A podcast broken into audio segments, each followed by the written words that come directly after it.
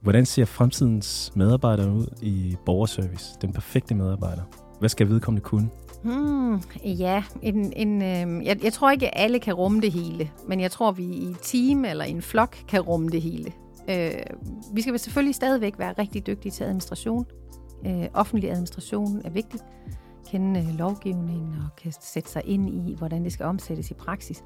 Men jeg tror også, at fremtidens borgerservicemedarbejdere skal have evne til at formidle, rådgive og vejlede sådan på empatisk vis, når vores borgere kommer ind og ikke kan finde ud af det der med MitID, og det er meget bøvlet. Så vil det være sådan nogle helt andre personlige kompetencer, der også er i spil, og ikke kun de kvalifikationer, vi har fået gennem vores eksamensbevis.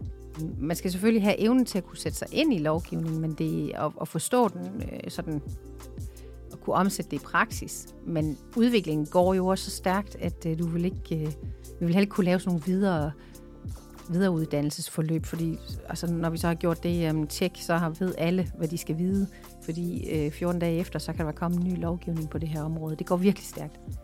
Men evnen til at sætte sig ind i ny lovstof og kan omsætte det i praksis.